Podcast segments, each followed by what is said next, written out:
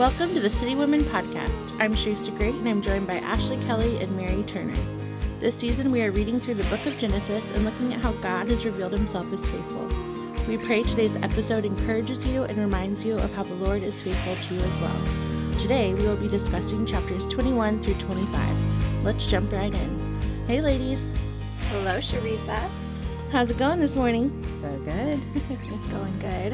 Are you ready to dig in? I am. I can't believe we're halfway through our study. It's true. Oh, that's crazy. I This didn't is- realize that. Yeah. This this is. I mean, at chapter twenty-five, that's halfway through. That is. I know. Well, we So hope you're en- enjoying this as much as we are. Mm-hmm. These are. We say every week. Oh, this is my favorite part. they're. Let's just say this is. They're all our favorite. It's like you can't pick your favorite child. You can't pick, pick your favorite part of Genesis. I know. There's.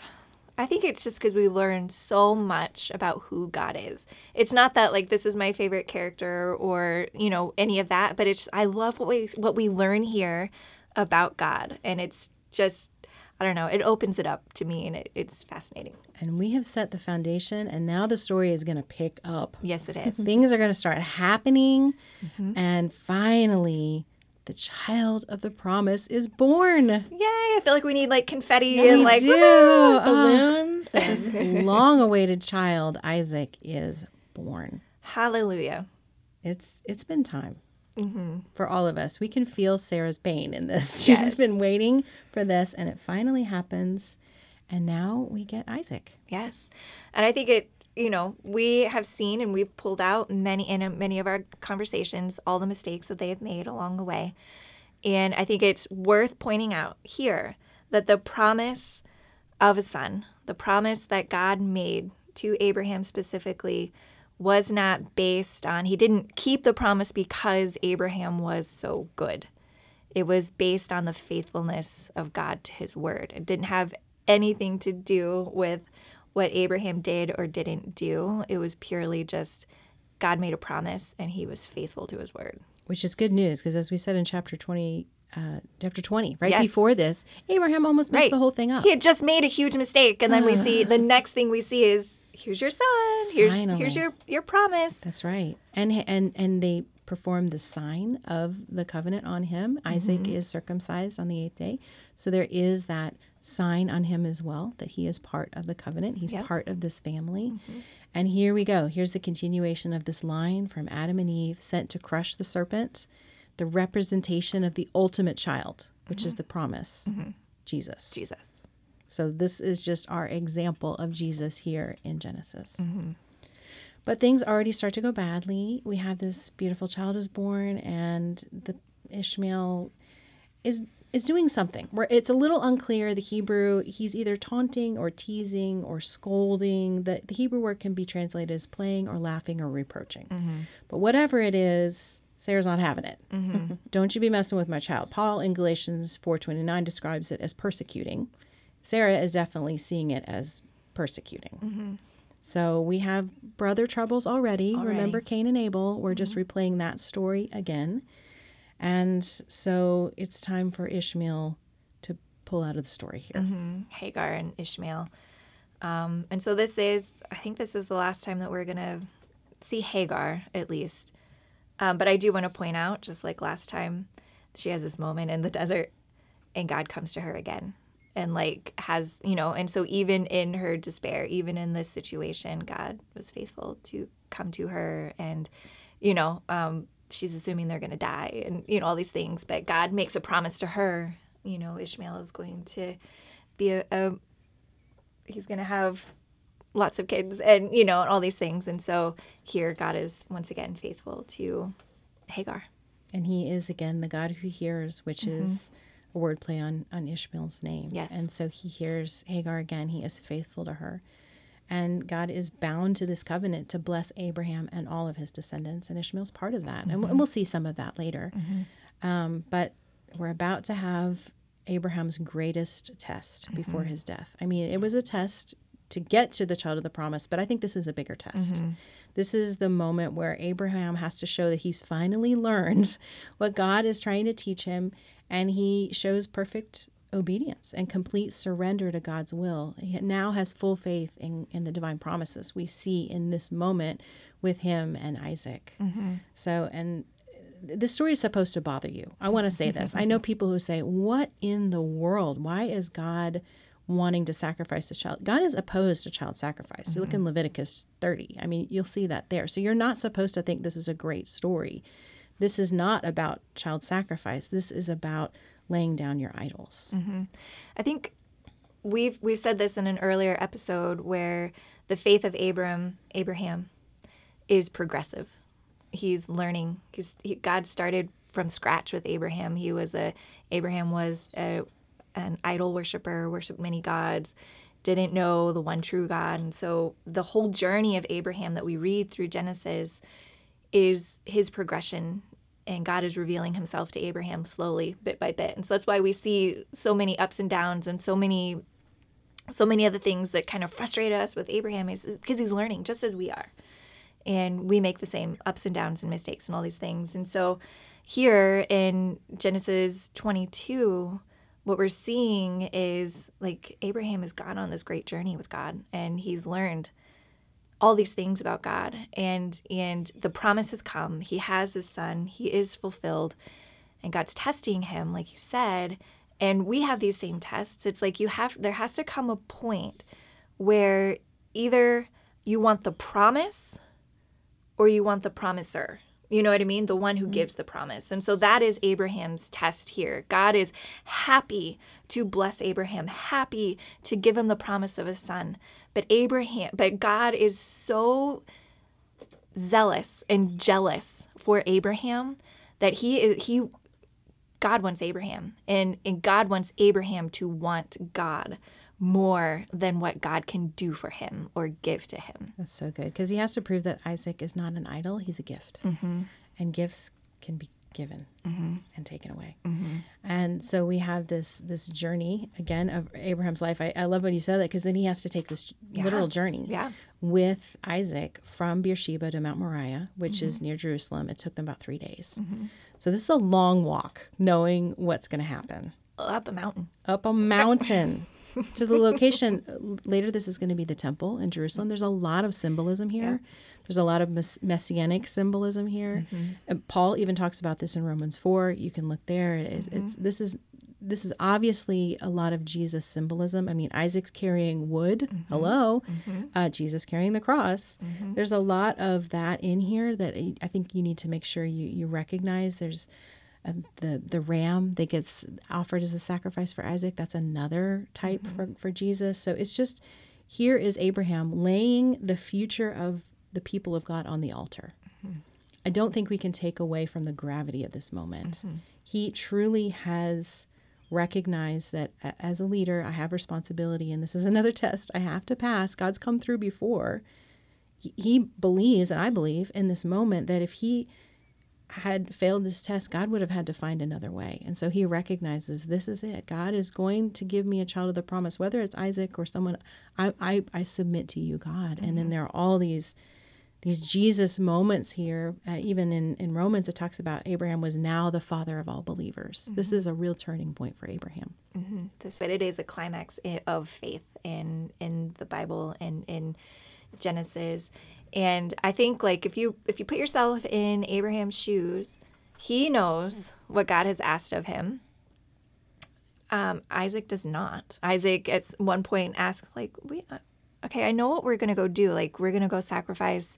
We've got the wood, um, but we're missing like a really important piece to this." And Abraham knows, but Isaac doesn't. And Abraham says, God will provide. God will provide. Like that is a statement of faith. It doesn't, the first time he says that, it doesn't say what God is going to provide. And so Abraham is just moving forward on the faith that God's going to provide in some way. If that means he's going to provide something else for a sacrifice, great. If that means that I'm actually going to have to I'm actually going to have to sacrifice my son. I believe that God will provide. I believe maybe he will bring Isaac back to life or there will be some other way that this is going to happen. God will provide. And God does. God does provide in that moment when Isaac is like staring at his father, knife in hand. Isaac is, I mean, Abraham is at that very like he has he's he's ready to do it he is mm-hmm. you know and and god stops him whoa whoa whoa whoa you know now i see now i know. And he provides a ram and can you imagine that moment for abraham? Like i knew god that you are good and i knew you were faithful and i know that isaac is the promise and all these things but all of it has culminated right here right now in this moment. I know that you were for me and i know that you are good and you are faithful. This is so amazing and he names you know the place um, um, whatever it is, basically the place where God has provided. And this is this is another name of God that is so important, Jehovah Jireh. And um, I think we're probably maybe familiar with that one, but it means that God will provide. It actually means that God will see to it. So it means that, like, we saw that with Hagar, that God sees, but this is a different rendition of that. It means that, like, God will see to it in this moment. God will see to it. This is not too small for him. This is not too big for him. God sees it and he will see to it. God will provide. It's so important. And he did. He provided completely and perfectly. Yeah. And then eh, he, he has this moment, and I think it's verse 16. Yeah where he says, Because you have obeyed me and have not withheld even your son, your only son, I swear by my own name that I will certainly bless you. And he kind of mm-hmm. reiterates Again. this. But it talks about in Hebrews 6:13 there there is no there's nothing greater that God can swear upon than himself. Right. Like this is the ultimate promise here. I'm swearing on myself. That's the biggest possible thing you can swear on. So mm-hmm. the the greatest promise is just the reiteration of this. He is swearing by himself. Mm-hmm. I, I, wonder if it's a callback to when he cut the covenant and mm-hmm. he walked through the pieces of the animal and the blood and all of that. It's the same. He was swearing by himself. You know what I mean? He was saying, "I'm making this promise with myself to myself. If I if I break it, then I, you know what I mean? It, it, like I'm taking it all on me." It it's, must be because then he's saying, "You don't have to do anything, Abraham. You don't have to sacrifice mm-hmm. your son because that is what in a covenant what he should be doing he should be sacrificing right. something mm-hmm. you don't have to mm-hmm. I, am taking all of this mm-hmm. on me and we know that eventually god is going to sacrifice his son this is good stuff It's okay so and then there's this little part we didn't want you to miss in in verse 20 here um, where it starts talking about some uh, relatives of abraham and we want you to, to read that part um, pay attention to that. Sometimes when we get to genealogy, we kind of skip over it, but we want you to pay attention to that part because it's giving us some background to prepare for the son, Isaac's wife. Mm-hmm. So hold on that, but don't don't skip over that part. Mm-hmm. Yeah, names are important. Always. and then Sarah dies. Aw. Yeah, yeah. She was old. She, she, she old. lived a nice long time, mm-hmm. and Abraham mourned and wept for her. So he did love her, mm-hmm. you know. And and then we we see her being buried, and this is something that's really important to draw out of the story. Yeah, um, they wanted to always take care of their their dead. It was very important to memorialize them, um, and also we see Abraham. Um, he purchases a piece of land to bury Sarah in and this piece of land will show up again and again in the Bible. And this is actually the only piece of land that Abraham legally owned and purchased in the promised land.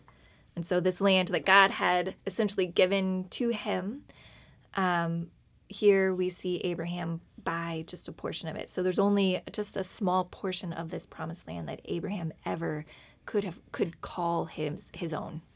That's right. And then he gives her this proper burial because otherwise, as you were saying, it shows a uh, a lack of respect. Mm-hmm. So he gives her the respect that's due, and he doesn't want a curse on him because a curse comes on you if you don't bury properly. And we're going to come back, as you said, to this burial place. This is something to to mark in your mind, put a little pin in it, and um, we'll come back to this as well. But then the story really starts to pick up because mm-hmm. we start to talk about a wife for Isaac. Mm-hmm. So Abram Abraham is old, Sarah is gone, and they recognize we need to continue this line. It's not mm-hmm. just the son of the promise, we need more sons mm-hmm. in this line. And so he, um, Abraham sends out his oldest servant which I've read in a lot of places could be Eleazar, the, Mm-hmm. the servant that was mentioned much earlier, who was going to be Abraham's heir. Mm-hmm. Now he's going to find someone to continue the family line for the next heir. Mm-hmm. It's a very interesting, like, full circle moment. Yeah. Yeah. Um, so Eliezer goes on a journey, and Abraham is very clear with him. Um, he tells him to go back to our homeland, go back to my people, and find a wife for Isaac. Um, and there's some reasons to that. One, um, it wasn't it wasn't a faith matter um, because if you'll remember, Abraham came from a family that that worshipped many idols, and Abraham is the one that has had the journey with God and now has the faith in God. So it wasn't a matter of, oh, we need to get out of this place and back to our people so we can have the same faith. It really was about continuing the line, the bloodline, and um, keeping the keeping that kind of clean.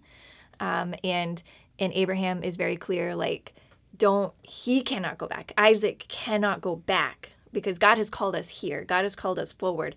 Isaac cannot come back, go back. The the the lady, the girl has to come here. Um, and so he's very, very clear about that. And so that it's important to know. And it's a little bit of foreshadowing for what's going to happen with the next generation. Mm-hmm. We're going to have this repeated again, but not in the way that Abraham prescribed, which ends up causing some problems, mm-hmm. which we won't tell you yet. But Yeah. you'll see what happens. little But teaser. yeah, but but marriages are alliances, basically, Yes. is what you're saying, and we don't want to align ourselves with the Canaanite to to pollute the line. We want to stay within our tribe here. Mm-hmm. So we get the introduction of Rebecca. And Rebecca is the granddaughter of Abraham's brother Nahor. This is I had to write all this out and figure out the, the family tree because it gets a little confusing. It gets a little hazy, and it's a daughter of his nephew Bethuel, Mm-hmm. who isn't mentioned, but instead Laban is introduced as sort of the stand-in for the male relative Mm-hmm. Her brother, at this point. is yeah, it, it says brother, and it can either Or mean uncle. it can yeah, it can mean like uncle cousin. It's sort of like in a lot of cultures you can call someone brother or uncle, and it doesn't Mm-hmm. mean that they are particularly that. It mm-hmm. means a male relative. just makes it really confusing for us. Exactly. So we're just going to say he's a male relative. Not her father. Yeah, he's not her father, which would normally be the person who would make marriage negotiations. And it doesn't say why. I wonder, but we don't have any answers to that. That's it's a mystery that we can ask one day. yeah. But the the servant goes to this well and it's a very common place to meet people, mm-hmm. right? And Rebecca would have been there two times a day to draw water for the family. You know, this is we don't have running water in our homes. If you need water, which is the the source of life, you have to go get it for your family, for washing, for your animals, all these things. So he's looking for someone who would go above and beyond what was expected. Yes. And so this is actually this is another one of the I think I say this every time. This is another one of those things that we could quickly read over and we're like, oh, that was so nice. Like she Rebecca gave him some water and then she fed his animals. She That's got so him a nice sweet. cold glass of sweet yeah, tea. like just a little. They just needed a little a little drink. Um, but actually, what Eleazar he he kind of set this thing out before God, and it was like, okay, I want to make sure I choose the right woman, and he's looking for something very particular. And so, what he proposes of God is something so outrageous, and we don't get it because we don't understand. But it's so outrageous that that for some for a lady to come and do this, it would be very obvious that this is a yes from God. And so Eleazar or the servant, whoever whoever it is, it's like I'm going to come to this well, and the woman that comes and offers me a drink, and then offers also offers to water my camels to, until they're filled. Um, may she be the one that that that will come with me and, and marry Isaac and all that. And we think, well, that's sure, I would do that too if you got you know, but what we don't understand is that he has 10 camels with him. 10. That's what the text says. He has 10 camels with him. Camels can drink up to 25 gallons of water. And so we don't know when the last time was that these camels have had a drink of water. It's been a journey there. Right. We don't know. We're not given that piece of mm-hmm. information. We know that he has camels. We know that he has 10 of them. We know that camels can drink up to 25 gallons of water. And so here comes Rebecca, offers some water to to the servant to Eleazar, and then she offers, "Would you like for me to also give your camels some water?" Yes, please. That would be great. They're very thirsty. Okay. Well, she's got a little jar and she is going to go to the well And the well, I was listening to someone talk about this, and he has been to this place. And the well, where it is, is actually down the down steps. Like it's a journey down. It's not just like we would picture in our minds, like right there. This is a journey down. And she's got a little jar. There are 10 camels that can drink 25 gallons of water each. And so for her to water these camels until they are filled could have taken up to 100 trips to the well to water all of these camels. This is extraordinary generosity. This is back-breaking work that she offered to do for this man that she does not know. That's crazy. And we we read over it. We don't understand that. Like why why would this have been a thing? Why why is this a big deal? Because this is she is so generous. She is willing to stop her day, completely change the trajectory of her day because that's going to take a long time mm-hmm. for this man that she does not know. It's amazing. This is a pretty big deal. This That's is really one deal. of the main points in the story where I really like her. Yeah. I struggle with her later. But at this point, I'm like, this is a woman. This is incredible. This, is a moment. woman. we like we like her here. So then the the servant realizes this is the one. This is this is this is the wife that I it. need to get for for my master. And so he goes back to the house and he starts making proposals and he offers some money to Laban, who we find out later in the story kind of likes his money and possessions. So he's really swayed by this. He is ready. He's Let's ready to do it. He's ready to hand her over. But there's this inter- interesting moment I want I want to mention in um, verses 57 and 58 where they go and they they ask Rebecca because we can get a little bothered by this. I mean, culturally we understand the woman is sort of property, and so she the you know the male relatives are the ones who are making the negotiations, but that's not enough for God. You know, he he wants to make sure Rebecca is part of this, and it's actually the custom at this time. Uh, her consent would be custom if she is being promised by a relative that is not her father. Mm-hmm. So she has to give consent. And then also, if someone is being promised to someone from a foreign land, she has to consent to that as well because she's having to leave all of her people. Mm-hmm. So that is the kindness of God here as well. That Rebecca is not just shipped off without her permission, she agrees to this. Mm-hmm. She makes a, a promise as well. There's a covenant involved here as well, and there's an exchange of presents and all these things. Yeah. And I think this is a really important part to pull out. She says, I will go. Abraham said that when God called him away from his land and his family back in Genesis 12. Okay, I will go. She's Here's- repeating the story. I will go. And so she mounts up on her camel and they head off to meet her husband. I like their meeting. It's I like sweet. that. Like, she's like, "Who's that?" And he's like, "Ooh, who's that?" And you know, it's just like, who knows, really? But She has to cover with the veil and right, the whole thing. yeah. Mhm. And I don't know. In in you know, as a girl, and you know, it's just it just seems so The romantic romantic. Yeah, it's like, oh, they they love each other. That's what we can assume. And it says it actually in verse 67. It says Mm-hmm. that Isaac loved her deeply. Yes. That's kind of Yes. major. because that wouldn't have always been the case. And it does say he takes her into his mother's tent, which um, he's comforted by her. You know, he, like his mom has died now, and that also means that now Rebecca is going to be the mistress of the household. Like she's his wife now, and then also she's she's taking on this new role that is going to be very important. She's the new matriarch. Mm-hmm. Yeah, which is Sarah left big shoes, and so it's Rebecca's turn. But our, our final chapter here, we're back to Abraham. We're going to leave Isaac and Rebecca for a moment. They're Mm-hmm. they're happy happy newlyweds. We're going to leave them for a moment and go back to Abraham, and it tells us that he married another wife. Mm-hmm. Listen, you know he's lonely, so he gets How Keturah. old was he at this point? I'm like, did we need to? I, I don't know. This, you know, guys, what are you gonna do? So uh, he he marries another wife, and then there's also a mention of maybe some concubines. So I think he had a, a bit of a harem going at this point, and he has some other sons, and this these are listed here, and and we think this is important to mention as well because these are all descendants, and so even though they end up being some of the enemies of Israel, and they end up being kind of difficult at certain points. Um, we've got the Midianites here that are mentioned. The Israelites would have recognized this name as well. Still are Abraham's descendants. So they have some blessing as well. And Ishmael as well. He he's part of this as well. And we talk about his descendants, as I mentioned. He has 12 sons, which is a bit of a foreshadowing of another group of 12 sons. Yeah.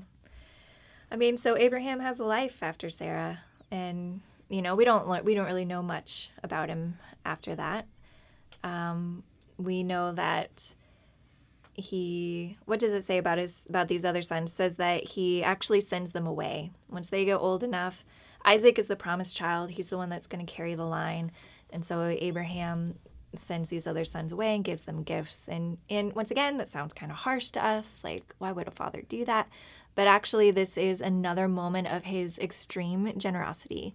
Um, because in the culture and time of that day, these sons would have more than likely been like servants to Isaac. Um, they would not have held a status or a place in the family. And so, by Abraham just sending them, cutting them loose, he gave them their freedom and he gave them gifts. And so, it, it's actually an extreme amount of um, generosity on his part. It's a good thing. Mm-hmm. And then Abraham dies, and he's buried with He. Sarah. Yeah, and it says in the text, it says that um, he died a good old age, an old man and full of years. I love that. Mine says a long and satisfying life. Yeah. I love that too. So he's buried in, in the, the place that he had purchased. So we see him there with his wife. And then um, I, there was one other thing I meant to pull out about Ishmael. It's uh, verse 18. It says, There they lived in open hostility towards all their relatives. It's really setting up this um, Cain and Abel brother situation Yeah. where we have this hostility that we see throughout the rest of the Old Testament. We see difficulty with their neighbors, and this is the beginning of it. There's like one little moment of um, hope or redemption I see in that is that Isaac and Ishmael both bury Abraham. I love that too. That they're there together. Okay, and then we're gonna have more brother on brother violence. So, so we've, um, we've kind of said so we've we've journeyed with Abraham. He has you know all these things. Actually, um, the book of Genesis covers like over two thousand years, and I read that Abraham, the story of Abraham, is a third of Genesis. So he's like really important, and um, he did his part, and he set some foundations, and you know all these things, he's and now the father of all believers. Right. And so now may he rest in peace. and we move forward with the line as we should. Yeah, we continue on with the the, the promise um, with Isaac and Rebecca, and they want to have children too because it's not enough just for Isaac. We have to continue this line, mm-hmm. and so they are having difficulty getting pregnant. Rebecca is is barren or just unable to have children at this time. We're not really clear, but Isaac prays, and we mm-hmm. really like this part of the story as mm-hmm. well. Yeah. Isaac prays and it just, you know, Abraham and Sarah's journey was very long. We see that we see this pattern with Rebecca and um, but Isaac prays and believes and it's like all within a sentence or two and Rebecca gets pregnant and she has twins. It's a two for one special. It is. I don't know if if I have no idea. This is me reading into it. I don't know if Abraham and Sarah's faith laid the the groundwork for Isaac to have the kind of faith to believe that um, their line was going to continue. Like Abraham had to have taught Isaac, "This is what God has said to me. This is the promise. This is what you were born into." And I'd imagine that the faith of Abraham was instilled in Isaac and for Isaac to believe this line is going to continue. My father is meant to be the father of multitudes. That means I have to have children. I have to have sons. Yes. And so he prays and he believes, and they have sons. He would have to have learned all this. And, and and I don't want to get too hung up on ages because, um, and maybe we'll talk about this in Q and A or something. But ages aren't necessarily meant to be exact. Right. Uh, there's a lot of significance in Hebrew literature as far as numbers, and so the fact that Isaac was 40 years old when he married Rebecca, maybe he was 40, maybe he wasn't, but the 40 is like the age of completion. So like, or the the the number of completion. Mm-hmm. So he has completed the first part of his life. He's ready to move on to the second part of his mm-hmm. life. So that is some time to to Yeah. have lived with the promise and to mm-hmm. know your responsibility in this line. And here we are with the two sons in Rebecca's womb are already fighting. Anyone who has children knows what this looks like. Here they are wrestling. Anyone who's had twins. Uh, yes. Neither, none, we not have us, not, but not us. We know of. They're they're wrestling already in the womb. They're already starting this pattern that will be kind of for much of their childhood and early adulthood. yeah yeah so we see um eventually she has she has Two the babies. and I wonder, was this the first time twins were born? I have no idea. It's a good Wouldn't that question. be interesting? It's the first time it's mentioned. It's mentioned in Yeah. the text. And and we're like, what is happening? Who are these two? and there's there's Esau and there's Jacob, mm-hmm. and their names have significance. So we should mention that because it, it the way they're even described in their birth has a lot to do with what's going to happen. So. Um, Esau is the hairy one. That's what his name means. Great? He's a hairy baby. Anybody who's ever seen a baby that's hairy, well, that's Esau. And Jacob is the supplanter or the one closely following because he grabs onto his brother's heel heel. Yeah, he's trying to take his place. Yeah. And it's described to us that Esau is loved by his dad, Jacob is loved by his mom. Um, he stays home with her. He's sort of a homebody, whereas Esau, uh, he's an outdoorsman. He gets out there, he hunts, he fishes, he all the outdoorsman things, but he's not necessarily portrayed as very smart. Mm-mm. We don't think of him as a real genius, and he does um, he does something that is culturally legal in, in in this chapter. He is allowed to sell his inheritance, his birthright, but it was very strange to mm-hmm. the Hebrews at this time. It would be incredible because there are so many advantages offered with the birthright. There are, there are double portions of the inheritance. You get to be head of the household, and the line of the family is supposed to continue with you. You know, we know Abraham, Isaac, Jacob. It was supposed to be Abraham, Esau, Eliphaz. That, that even sounds weird to say mm-hmm. because that is how it was supposed to be by birth order. By birth order, mm-hmm. birth order, it would have been. would have been that. Mm-hmm. Instead, it tells us that Esau is so hangry, so hungry, he sells his birthright for a bowl of stew. And while Jacob was wrong to take his brother's birthright, it was legal, he could do it. Esau's fault was greater for not valuing it, for just being impulsive and saying, I'm so hungry, I'm going to die. You're not going to die. One meal? Come on. Mm-hmm. but he sells his birthright, and it sets up this repetition of Cain and Abel all over mm-hmm. again. It makes me wonder what kind of men they were. So, like for Esau, he just didn't care enough. You know, like he didn't have the same kind of I don't know, in him that maybe Abraham had. You know, Abraham wanted what God had for him. Abraham had to obey. Abraham had to do some hard things. Esau, it just seems like the first opportunity he just gives up because he's hungry.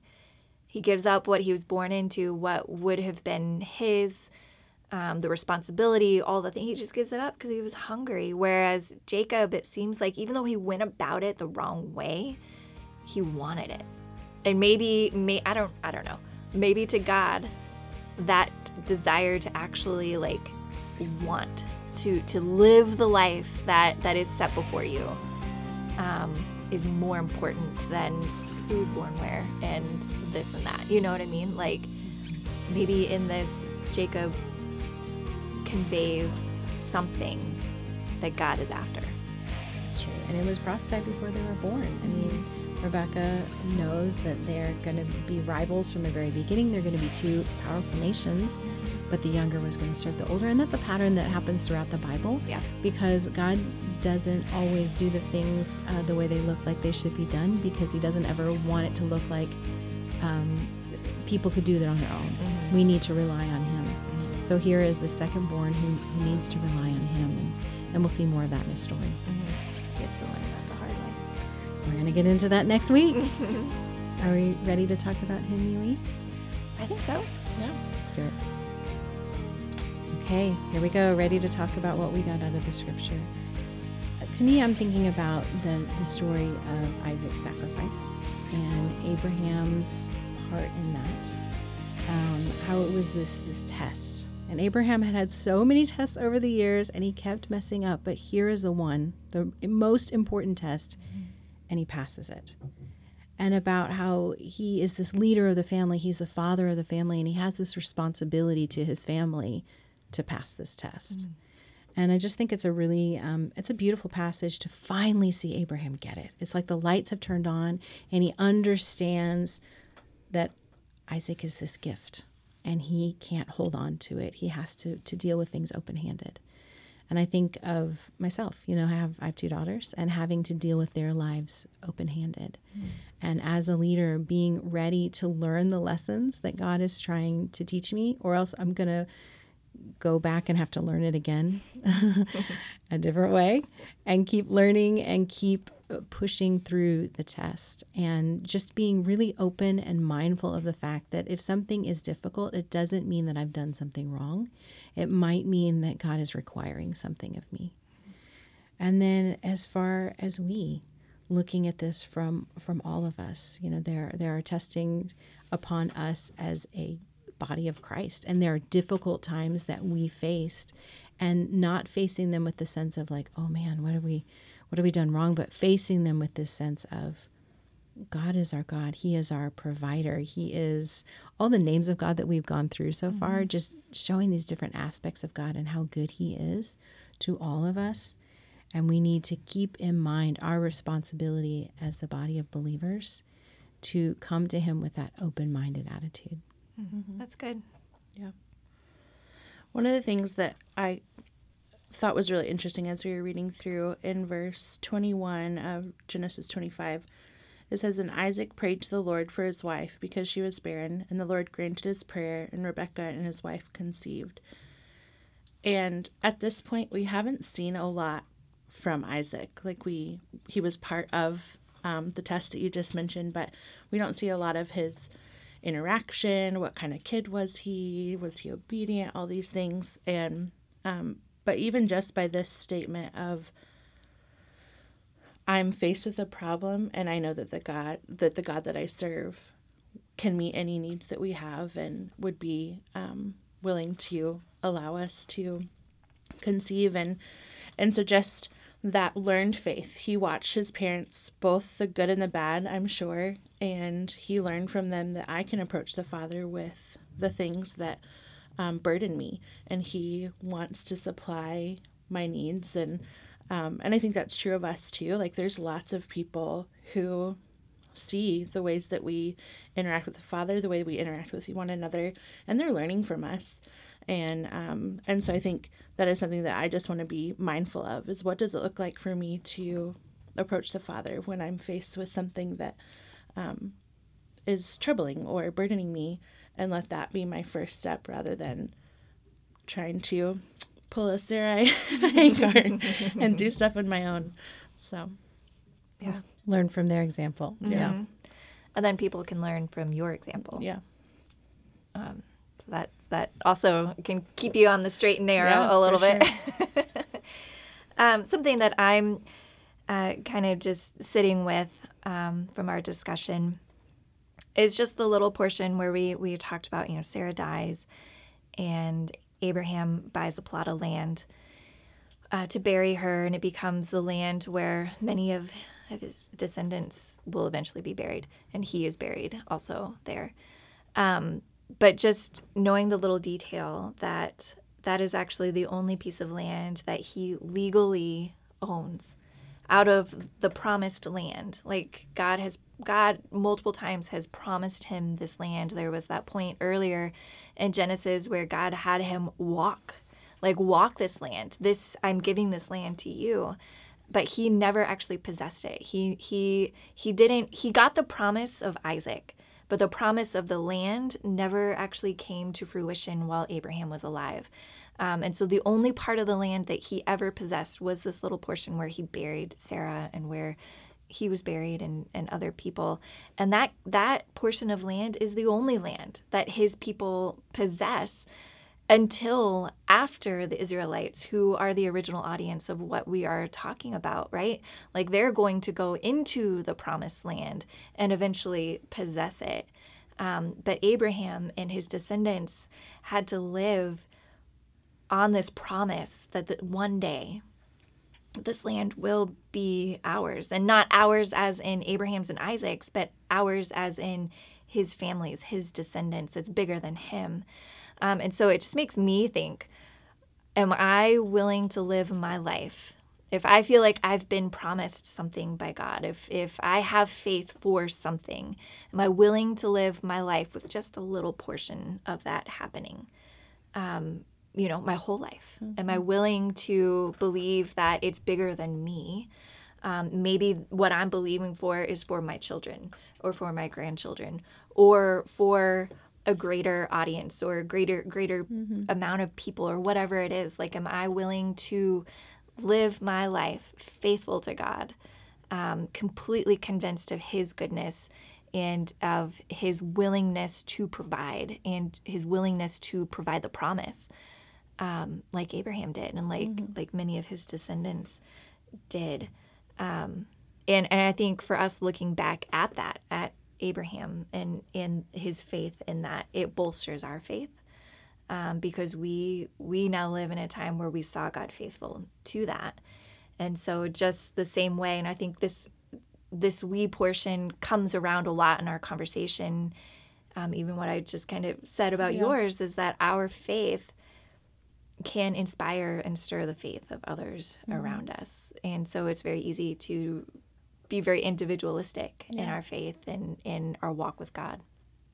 But if we are open to sharing it and open to just living it out in front of people, um, our faith can be the foundation, the groundwork for somebody else's faith. We, we then we may never ever know it. Abraham doesn't know me.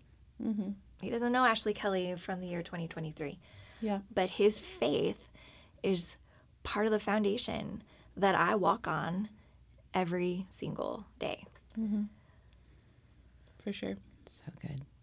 It's amazing. I mean, Genesis. Y'all, if you don't love Genesis at this point, then maybe we're not doing this right. Go back and listen again. Well, I do think it's interesting because, like, so much of Abraham's story is leading up to Isaac, mm-hmm. and Isaac is such a small portion of these passages that we'll be reading, and so this promise was beyond Isaac, Yeah. and and I think Abraham having the faith to see beyond that, mm-hmm. we have to do the same. That's right. It's not just about this child, it's about the line. Mm-hmm. Yeah, it's good. There's some, there's some, um, I think I've heard it said or taught, some theologians, and it's probably a natural thing. I'm not sure. This just popped into my head. That actually say that Abraham saw. Hmm. He saw Jesus. Like he knew in some way how big this was. Yes, he vision. knew that it wasn't just Isaac. He knew that it wasn't just going to be his grandson. You know what I mean? Like he he had that long faith. Um, I want to have that long faith. Thank you for listening to today's podcast. We hope this conversation revealed something new to you about God and or yourself. We'll be back next week as we discuss the next 5 chapters. In the meantime, feel free to reach out to us with any questions you might have by emailing us at citywomen at citychurchok.com or click the link in our show notes. Follow along on Facebook and Instagram at citywomenok.